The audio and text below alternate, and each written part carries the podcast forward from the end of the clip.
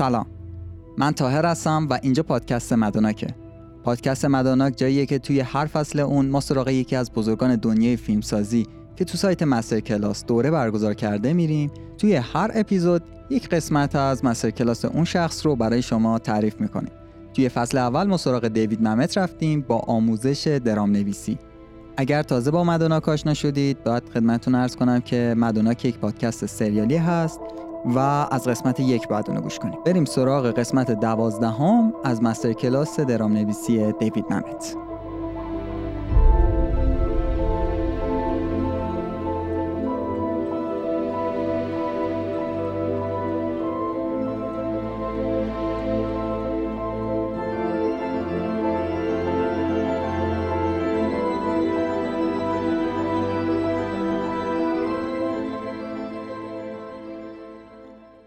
همونطور که با هم قرار گذاشته بودیم توی این اپیزود قراره که فیلم گلنگری گری راس رو تحلیل کنیم و امیدمون این بودش که شما این فیلم رو دیده باشید.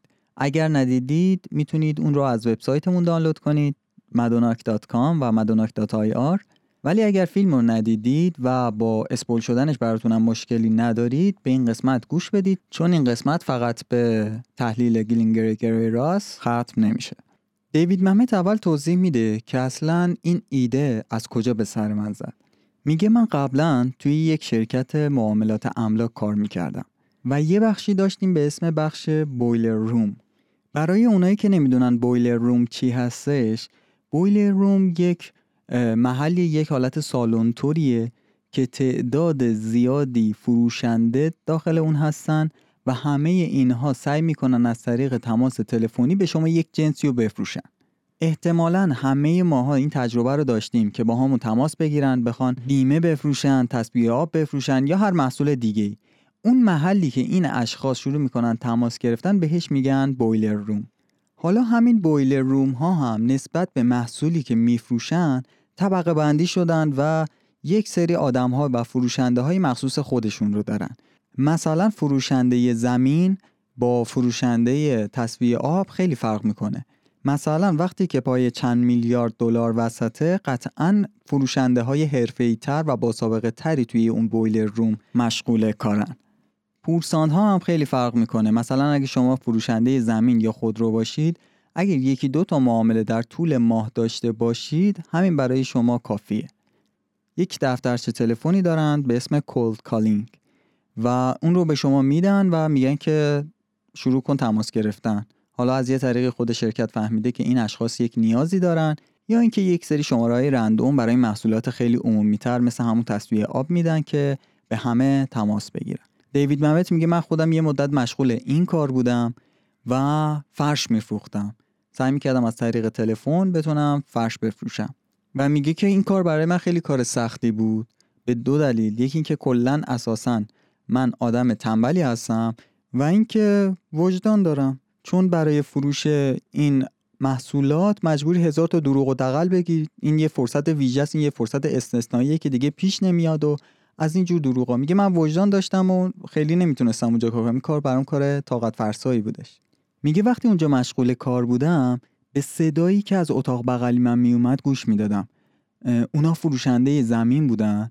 و می‌دیدم که یک سری آدم فوقالعاده باهوش و کلاهبردار و شیاد و البته فروشنده های ای دارن سعی می‌کنن یک سری زمین رو بفروشن.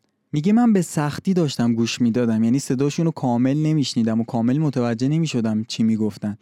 ولی انقدر محکم و با اعتماد به نفس اینا داشتن حرف می‌زدن من هی سعی می‌کردم بیشتر گوش کنم و بیشتر سر در بیارم چه داستانی قضیه و چه جوری دارن اینا این کار رو انجام میدن. یه لحظه به خودم اومدم گفتم که چه درس بزرگیه این. من دارم سعی می‌کنم که به قصه اونا گوش بدم و بفهمم که دارن چی کار می‌کنن. میگه کوچکترین نتیجه ای که از این اتفاق میشه گرفت اینه که لازم نیستش که شما شرح واقعه بنویسید یا شرح داستان بنویسید و نریشن بیارید اول کار. مستقیم برین وسط داستان. اون موقع مخاطب سعی می‌کنه گوشش رو تیز کنه ببینه که چه اتفاقی داره میفته داستان از چه قراره. یه بار دیگه هم میگه این اتفاق برا من افتاد و من مطمئنتر شدم که همون جور که رومیا میگن وسط داستان باید شروع کنی. میگه من رفته بودیم بار و دیدم که یه آدمی اومد و گفتش که یک لیوانی رو گفتش که آقا اینو پرش کن و حالا ایشالا با آب. بعد از اون ورم داشت تلویزیون یک برنامه رو پخش می‌کرد و وسطش بود. یه دو نفر داشتن دیالوگ رد و بدل می‌کردن. میگه که من دیدم مرد شروع کرد توجه کردن و متوجه اتفاق داستان شد و اون رو دنبال کردش ما داستان رو می‌فهمیم. پس نیازی به شرح صحنه اولیه ما نداریم. اگر از من می‌پرسی که چطور داستانم رو جذابتر کنم بر اساس این نتیجه گیری که من گرفتم میگم که قسمت اول فیلم رو اونجا که شرح حال داره و توضیحات داره اون رو حذفش کن. خودش میگه که The First Real رو حذفش کن. میگه اصلا اینو شما تست کنید. اکثر فیلم ها رو ده دقیقه اولش رو حذف کنید. می‌بینید که فیلم داره درست کار می‌کنه و با خودتون این سوال می‌پرسید که چرا از اینجا شروع نکرد اصلا فیلم. لازم نبود اصلا اون ده دقیقه اولیه. میگه ما نیازی به همچین دیالوگایی که مثلا آره من جوونتر بودم فلان کارو کردم یا مثلا فلانی تو که رئیس این دانشگاهی فلان کارو کن برا من و اینا. این شرها چیزهایی هستش که ما در طول داستان متوجهشون میشیم. نیازی نیست. پس میگه امتحان کنید. ده دقیقه اول خیلی از فیلم ها رو حذف کنید می‌بینید که داستان هیچ لطمه ای نمی‌خوره و شما می‌تونید درگیر قصه شید. این نتیجه گیری از کجا اومد؟ چون شما نمی‌تونید جلوی خودتون رو بگیرید که به صحبت های میز بغلیتون گوش نکنید و سعی نکنید بفهمید داستان از چه قراره. میگه این شد که من شروع کردم به نوشتن یک مونولوگ طولانی یک صحنه طولانی درباره یک کاراکتر فروشنده که سعی می‌کنه به یک شخصی که اصلا هیچ اهمیتی براش نداره یک قطعه زمین رو بفروشه. اینو چجوری شروع می‌کنه؟ شروع می‌کنه از هر دری صحبت کردن یک سری حرفای بدون هدف از فلسفه گرفته تا معنای زندگی و غیره و غیره.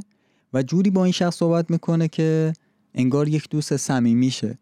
و بعد آخر سر همه حرفاش رو جمع می‌کنه و میگه که من دارم راجع به سرمایه گذاری روی زمین صحبت می‌کنم. punchline این صحنه کجاست؟ وقتیه که این شخص میاد دستشو دراز می‌کنه و میگه که من ریکی روما هستم. و شما اینجا جا می‌خورید که wow این یک فروشنده عالیه. اون 38 دقیقه اول از فلسفه و از هدف زندگی و غیره صحبت کرد بعد اووردش توی بحثای سرمایه گذاری و آخر سرم سعی کرد بهش یه زمین بفروشه. شما 38 دقیقه به این اطلاعاتی که رد و بدل شد گوش دادید. حالا چی؟ حالا محمد میگه که اینجا می‌خوام کاری کنم که شما گوشتون رو بچسبونید به دیوار و سعی کنید بفهمید که چه خبره. میگه الان توی این موقعیت نویسنده توی همون موقعیتیه که روما قرار داره. و سعی داره حالا با دادن این اطلاعات سر این شخص رو شیره به مال و ازش سوء استفاده بکنه. و اینجاست که شما گوشتون تیز میشید و میگید آها تازه فهمیدم داستان از چه قراره و حالا براتون جذابتر شده داستان. یه بار دیگه بگیم که محمد چیکار کرد توی این صحنه؟ دو تا کاراکتر نشون روی صحنه و یکیشون شروع کرد صحبت کردن. از همون وسط صحبتشون ما وارد صحنه شدیم. یعنی به عنوان تماشاچی وارد مکالمه این دو نفر شدیم. وارد وسط مکالمه این دو نفر شدیم. می‌بینیم که یک نفر با زبون بازی داره یک سری اطلاعات رو به این شخص میده راجع به هستی راجع به زندگی راجع به فلسفه راجع به سرمایه راجع به اینکه چطور سرمایه در بیاریم و آخر سر از هدف پنهان اون شخص ما سر در میاریم و اینجاست که برامو جذاب شده. ما سعی می‌کنیم از حرفای اولیه این شخص یک رابطه ای رو تشکیل بدیم و سر در بیاریم که داستانه چیه. و وقتی که می‌فهمیم که داستانه اینه که بابا این می‌خواد سر این یکی کلاه بذاره کاملا دیگه جذب داستان شدیم. و می‌رسیم به نقطه اوج که کاراکتر میاد خودش رو معرفی می‌کنه و ما میگیم آ اینا اصلا همون نمیشناختن.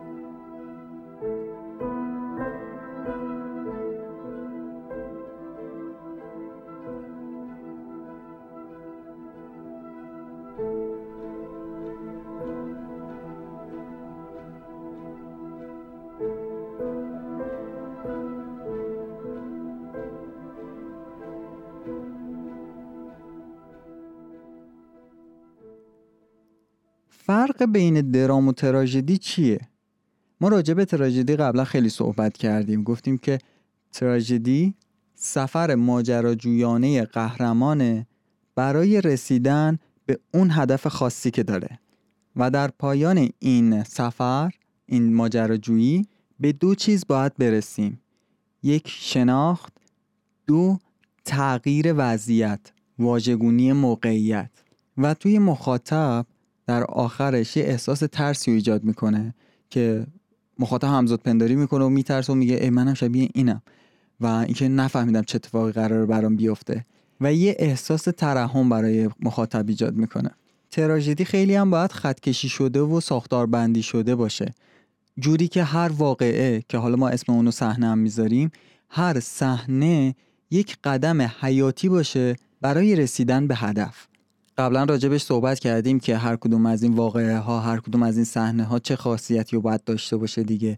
این خاصیت اصلی رو باید داشته باشه که اگر ما این صحنه رو از داستان حذفش کنیم ادامه داستان بیمعنی میشه. ادامه داستان قابل انجام نمیشه. مثالی که خود محمد الان می‌زنه میگه که مثلا شما می‌خواید سوار یک هواپیما شید و برید خونه یکی. اول باید سوار آسانسور شید بعد سوار تاکسی شید بعد سوار از گیت عبور هواپیما رد شید و بعد سوار هواپیما شید. هر کدوم از این قسمت ها رو شما باید انجام بدید. نمی‌تونید بگید که آقا من بی خیال تاکسی میشم کلا. باید انجام بدید تا به قدم بعدی برسید. اگر صحنه ای دارید مثلا یک صحنه هستش که شما وسط این راه کشف می‌کنید که سرطان رو چجوری درمان کنید. میگه اوکی صحنه خوبیه ولی اصلا راست کار ما نیستش. توی مسیر ما قرار نداره. اینجوری ما می‌فهمیم که کدوم واقعه درسته کدوم واقعه جاش درست نیستش. پس تراژدی پیشرفت کاملا ساختار یافته یک سری وقایع هستش. دلیل اینم که اینجوری باید ساختار بندی بشه همونطور که قبلا هم گفتیم به خاطر اینه که فقط مخاطب بتونه اون رو دنبال کنه این داستان رو کامل دنبال کنه. ناپل اون میگه شما باید نقشه راه رو انقدر ساده بکشید که حتی دشمناتون هم بتونن از تو اون راه رو پیدا کنن. پس شما باید نقشه راهتون رو نقشه فیلمتون رو ساختار فیلمتون رو انقدر ساده مطرح کنید که مخاطبتون دشمنتون همه بتونن اون رو راحت دنبال کنن. و البته بتونن پیش بینی کنن.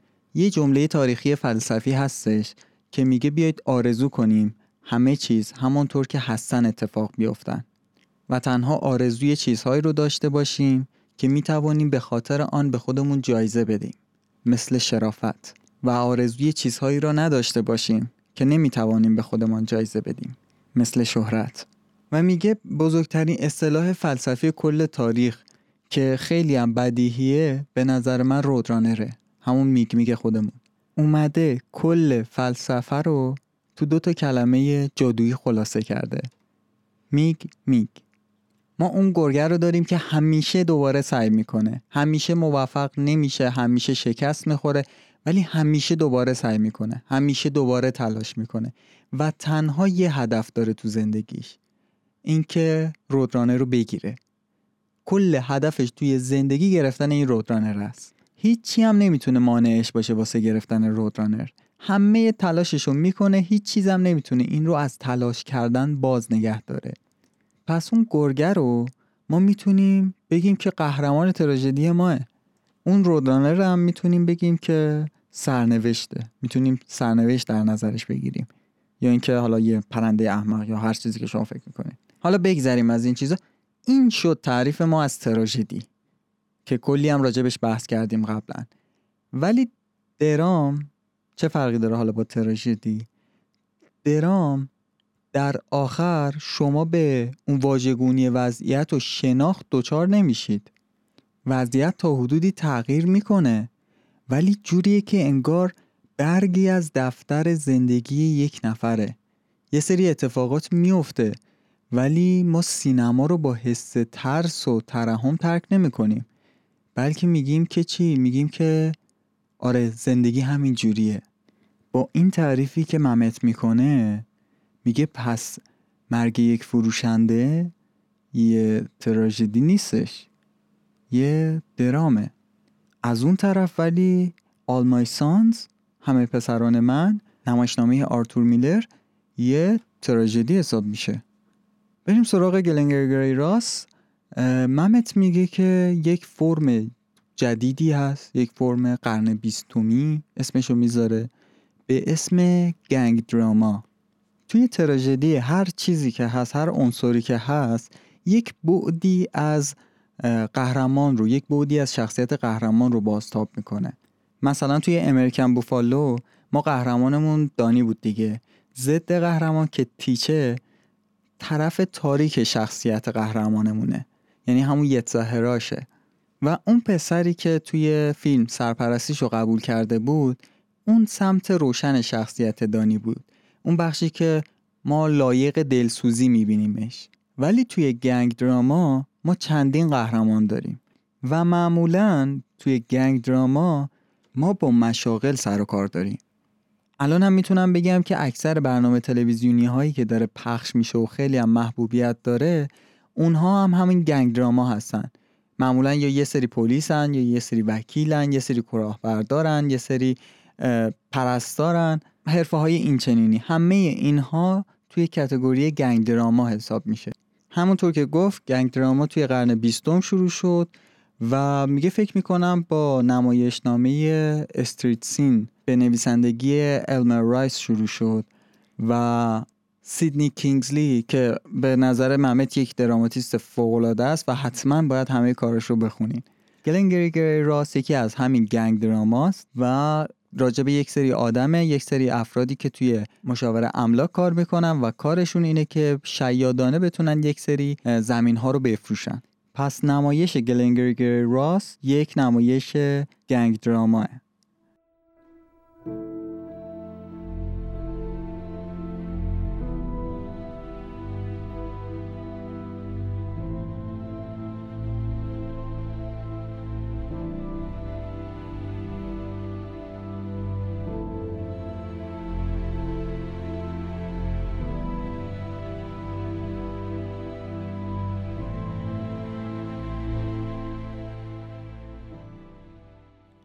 ممت میگه گلینگری راس برای من بیشتر شبیه یک تمرینی از شخصیت پردازی بودش.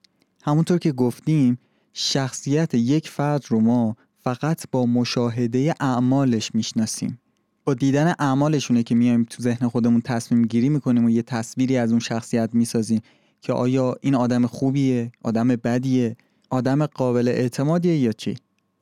مثلا فرض کنید یه نفر برای شما یه جوک خیلی خوب تعریف می‌کنه یه جوک خیلی خنده‌دار تعریف می‌کنه و حالا اعتماد شما رو داره. حالا اگر هر چقدر هم جوک دومی که می‌خواد تعریف کنه عجیب غریب به نظر بیاد بازم شما بهش گوش می‌دید. چون بهش اعتماد دارید که این می‌دونه punchline کجاست و الان punchline رو میگه و الان شما از خنده روده‌بر میشید. چون کاراکتر این شخص رو شناختید و مطمئنید که کارش رو بلده از جوک قبلی که تعریف کرده.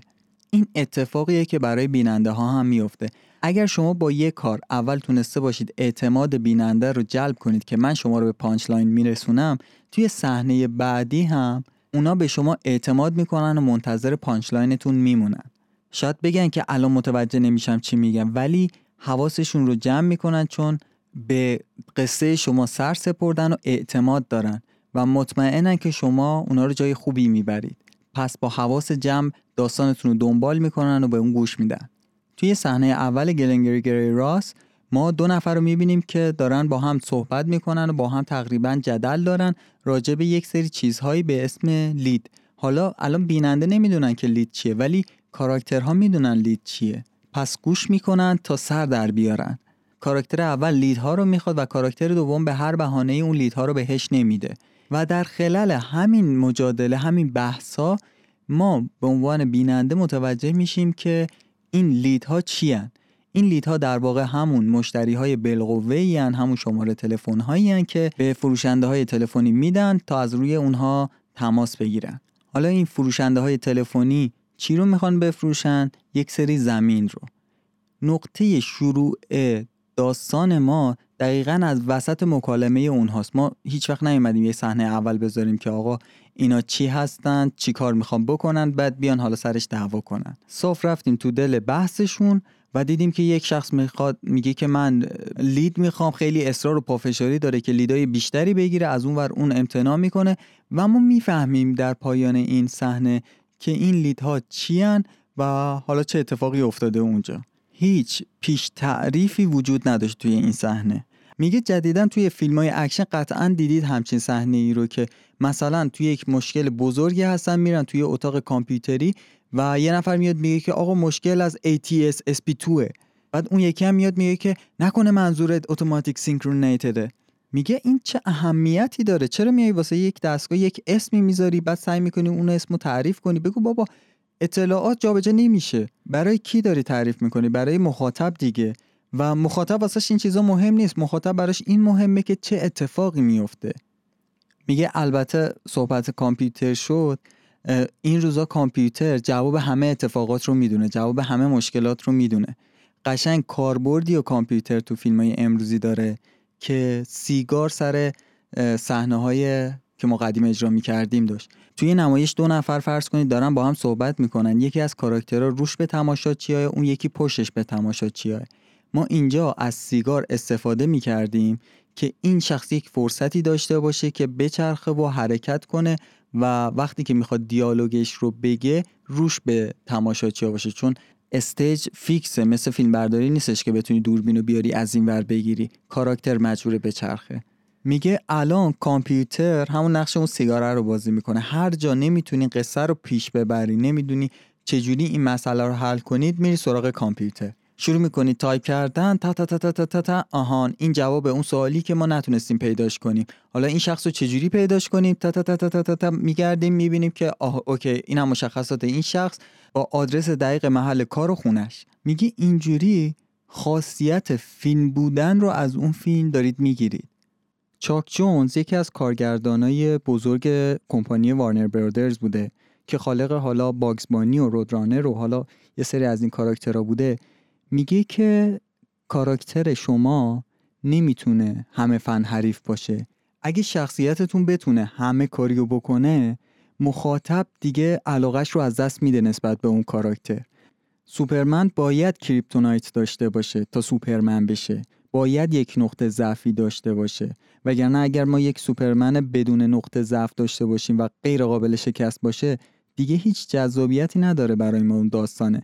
و جدا از جذابیت ما با شخصیتی که عجز نداشته باشه پرفکت کامل باشه نمی‌تونیم همزاد پنداری بکنیم. نمی‌تونیم باش رابطه بگیریم و بهش علاقه مند بشیم. برگردیم به تحلیل فیلم گلینگری راست گفتیم که توی پرده اول ما دقیقا از وسط مکالمه این دو نفر وارد صحنه شدیم. یعنی وقتی که باشون مواجه شدیم اینها وسط یک صحنه بودن که داشتن با هم بحث می‌کردن راجع به یک سری برگه ها به اسم لید. در خلال این صحبتشون می‌فهمیم که این لیدها خیلی برگه های مهمیه مخصوصا برای لوین که اونا رو به دست بیاره تا حدی که حاضر به خاطرشون رشوه بده. و حالا ویلیامسون میگه همین الان باید رشوه رو بدی میگه الان ندارم بذار فردا بهت میدم. و اون میگه که نه نمی‌تونی. حالا چرا این اون رشوه رو حاضر بده؟ برای اینکه بیشتر بتونه فروش داشته باشه. تا حالا مثلا خرج دختر مریضش رو در بیاره. توی پرده اول صحنه اول اطلاعاتی که ما داریم اینه که لوین به شدت به این لیدها نیاز داره. وارد صحنه دو میشیم. توی صحنه دو ما ماس و آرون رو داریم که دارن اولش یه خود نق می‌زنن یه خود قور می‌زنن راجع به لیدا که لیدای خوبی به ما ندادن و حالا لیدای جدید لیدای خیلی قوی هن. یه سری مشتری جدید هستن که می‌تونن ازش کلی درآمد به دست بیارن. ولی چون توی ماه گذشته نتونستن خوب بفروشن اون لیدها رو به اونا نمیدن. میدن به کسایی که لایقش هستن و می‌خوان اون لیدها ضایع نشه. بدن به کاربلدها و اینا می‌دونن که این لیدها بهشون نمی‌رسه. ما هم می‌دونیم که این لیدها چقدر برای این فروشنده ها مهمه از کجا؟ از صحنه یک که اوین می‌خواست به ویلیانسون رشوه بده بابتش. بعد میگه چیکار کنیم؟ میگه که آقا یه راه راحتتر هستش که به اون لیدا برسیم. میگه چیکار کنیم؟ میگه بریم بدزدیمشون. بعد از اینکه دزدیدیمشون هم ببریمشون به شرکت رقیب ده هزار دلار بابتش میدن به اونا بفروشیم. بعد اون یکی میگه که نه من دزد نیستم نمی‌خوام بفروشم منو پامو از این قضیه بکش بیرون من این کارو نمی‌کنم. بعد میگه که اگر تو نیای من خودم این کارو می‌کنم اگرم لو برم میگم تو هم دستم بودی. پس مجبوری با من توی این پروژه باشی. این پایان صحنه دوه. صحنه سه با دو نفر شروع میشه که یکیشون داره مدام صحبت می‌کنه راجع به معنای زندگی راجع به فلسفه راجع به سکس راجع به همه چی صحبت می‌کنه و ما گوش میدیم. چرا؟ چون کنجکاو شدیم. هیچ وقت ما تو هیچ کدوم از این صحنه ها نیومدیم راجع به کاراکتر شرح بگیم. هیچ وقت کاراکتر نیومده خودش رو توصیف کنه. بیاد مثلا بره بالا منبر بگه که آره من از اینجور آدمام که فلان و بسان یا مثلا بیاد بگه که آره بذار بهت بگم می‌خوام چیکار کنم. فلان بیسان بشینه حرف بزنه. معمولا سیاستمدارا اینجوری حرف می‌زنن. از دستشون هم خیلی استفاده می‌کنن و میان به دو بخش تقسیم می‌کنن. میگن که این آدما آدمای بدی هن. این ما آدمای خوبی می‌خوایم فلان کارا رو بکنیم. بعد میری رزومش رو می‌خونی میری سابقهش رو می‌خونی. می‌بینی که آقا این طرف تو روابط زناشوییش داستان داره. توی سوابق کاریش داستان داره. بعد وقتی هم که میای اینو بهشون میگی که آقا خودت اینجوری داستان داری و اینا میگه که نه این تقلبه این فلان بیسانه. برای من پرونده سازی کردن. اصلا به اون گذشته من کاری نداشته باش. ببین من می‌خوام چی کارا بکنم و ممت میگه این نوع توصیف ها معلومه که قرار ما رو به کجا ببره. یعنی هر جا دیدی یه نفر داره راجع به خودش توصیف می‌کنه که آقا من از اینجور فلان و داستان و اینا میگه تو اون توصیفات رو حذف کن می‌فهمی که داستان از چه قراره قرار کار به کجا بره و می‌تونی متوجه بشی. ما توی این صحنه شروعش با یه شخصیه که داره راجع به همه چی صحبت می‌کنه راجع به زندگی راجع به فلسفه داره صحبت می‌کنه میاد راجع به شجاعت صحبت می‌کنه و آخرش میاد میگه که آقا من ریکی روما هستم. خودش معرفی می‌کنه و اینجا میگه اصلا این این شخص رو نمیشناخته اینجوری براش بالای منبر رفته. حالا اگر این شخص میومد اولش خودش رو معرفی می‌کرد بعد شروع می‌کرد این صحبت ها رو کردن دیگه همون کار رو می‌کرد ولی دیگه اون جذابیت رو نداشت که ما به حرفاش گوش کنیم. جذابیتش اینجاست که تو به خودت میگی که این داره راجع به خصوصی ترین اتفاقات زندگیش با کسی صحبت می‌کنه که اصلا نمیشناسدش. حالا نکته چیه؟ ما قبل اومدیم صحبت کردیم راجع به ریکی روما. ریکی روما کسیه که همیشه اسمش بالای جدول فروشنده هاست. توی صحبت هایی که میشه همه ازش یاد می‌کنن میگن اون بهترین فروشنده است. مثل اون باشید از اون یاد بگیرید و اینا. و وقتی که اینجا خودش رو معرفی می‌کنه اینجا ما شستمون خبردار میشه آهان این همون ریکی روماه و ما می‌فهمیم که چرا این یه فروشنده فوق العاده است. چرا میگن این بهترین فروشنده آمریکاست؟ اون ما رو مجبور کرد که 38 دقیقه به مونولوگش گوش بدیم و چرت و پرت هم می‌گفت. راجع به همه چی صحبت می‌کرد الا فروشندگی. بعد آخر سر اومد خودش رو معرفی کرد و یه کاتالوگ باز کرد و و یک قطعه زمین بیارزش رو تونست به یک شخص کاملا ناشناس بفروشه. اینجا پایان پرده اولمونه و ما در طول این پرده تونستیم تمام کاراکترها رو کاملا معرفی کنیم. با این نکته که یک کلمه هم کاراکترها راجع به خودشون شرح ندادن. توی پرده اول اینا رو معرفی کردیم و تو پرده دوم همه این اشخاص رو دور هم جمع کردیم. کجا? توی دفتر کارشون که حالا می‌بینیم که به هم ریخته است. یعنی یک نتیجه ای می‌بینیم از پرده اولمون. توی پرده اول ما و آرونا رو دیدیم که صحبت می‌کنن راجع به دزدی و ذهن ما. کلا به ما میگه که آقا اینا اومدن کارشون رو انجام دادن دیگه. پرده دوم میشه جواب دادن به این سوال. سرقت از دفتر کار کی بوده؟ و همه اینو برمیگرده به اون اتفاقی که اول این نمایش افتاد. چه اتفاقی؟ این که یک مسابقه گذاشتن برای بهترین فروشنده و بهترین لیدها می‌رسه به بهترین فروشنده ها و نفر اول هم یه جایزه می‌گیره. ولی این باعث یه آشوبی شده یعنی باعث اون دزدیه شده و یه آشوبی شده که حالا امنیت شغلی همه فروشنده ها زیر سوال رفته. همینطور که پرده دوم پیش میره می‌بینیم که افراد به صورت ضربدری شروع می‌کنن با هم ارتباط گرفتن. ریکی روما میاد از لوین تعریف کردن و تمجید کردن چرا اول پرده دوم؟ لوین وقتی که وارد میشه کلی هیاهو می‌کنه که آقا من با این لیدای آشغالی که تو به من دادی من تونستم یه قرارداد بزرگ رو ببندم و یه فروش خیلی بزرگ انجام دادم. یه خودم هم کلی می‌خونه برای ویلیامسون که میگه که دیشب من ازت می‌خواستم لیدای خوب بدی ولی من با همینا هم تونستم اون فروش رو انجام بدم و لیدای جدید حق منه. ولی ویلیامسون میگه که من به تو لیدای خیلی آشغالی دادم. محاله که بتونی با اینا قرارداد ببندی. من می‌دونم این قرارداد قرارداد نمیشه. به خاطر همینم هست که روما داره از اونور پشتیبانیشو می‌کنه و ازش هی تعریف می‌کنه. البته خودش هم خوشحاله بابت قراردادی که دیشب بسته به اون بنده خدایی که نمیشناخت ولی می‌بینه یهو سر و کله اون شخص پیدا میشه و میگه که آقا من نمی‌خوام این قرارداد سر بگیره. من با زنم صحبت کردم زنم اصلا راضی نیست مخالف این قضیه است و می‌خواد قرارداد رو فسخ کنه. و حالا اینجا ما روما رو می‌بینیم در مقام یک فروشنده عالی چجوری می‌تونه این موقعیت رو کنترل کنه. همینجور که پیش میریم می‌بینیم که آقا دزدی کار ماسو آرونا نبوده. کار اوین بوده و حالا رفته اون لیدها رو به اون رقیبشون فروخته و اون مبلغ رو به دست آورده. چرا؟ چون یه دختر مریض داشت اول کار گفتیم. وقتی هم که می‌خواسته اینا رو بفروشه دو تاشو برمیداره برای خودش روشون کار می‌کنه و lead ای خوبی بوده. تونسته یه فروش بزرگ رو انجام بده ولی دستش رو شده دیگه و حالا زندان میره دیگه قطعا.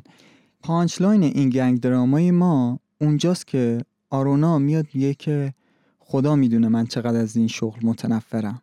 این یک gang drama درباره یه سری آدمایی بود که توی دفتر فروش املاک کار می‌کنن.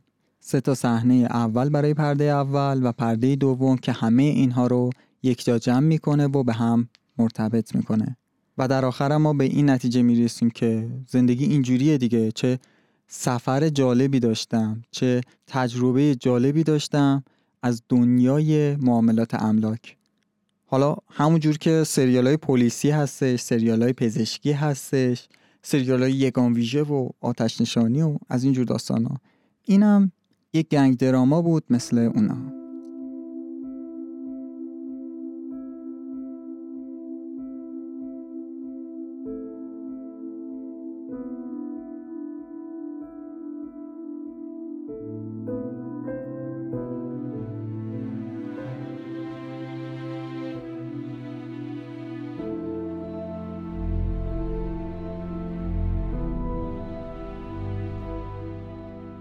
پایان قسمت دوازدهم از پادکست مدوناک. توی قسمت سیزدهم راجع به دیالوگ صحبت می‌کنیم. موسیقی هایی که توی پاساژ این قسمت استفاده کردیم مربوط به فیلم اینترستلار هست. به کارگردانی کریستوفر نولان. ممنون که به پادکست تا انتها گوش دادید و همیشه هم گفتم بازم میگم تنها راه حمایت از پادکست اینه که اون رو با دوستانتون به اشتراک بذارید. هرچی مخاطب بیشتری داشته باشیم. من تاهر احساس مسئولیت بیشتری می‌کنم برای ادامه دادن کار مدوناک. از صفحه اینستاگرام مدوناک و وبسایت جدیدمون هم. قافل نشید چند وقت یک بار سر بزنید. یک سری مطالب تکمیلی توی سایت قرار میدیم. مثل فیلم های دیوید ممت یا فیلم هایی که راجبشون صحبت می‌کنیم و هر اتفاقی که توی پادکست صحبت می‌کنیم اون رو ارجاع میدیم به سایتمون که برید مطالب تکمیلی رو از سایتمون ببینید. آدرس سایتمون madonak.ir و madonak.com هست. آدرس صفحه اینستاگراممون هم مدوناک پادکسته. از فردوک عزیزم تشکر می‌کنیم بابت وبسایت. تا بعد.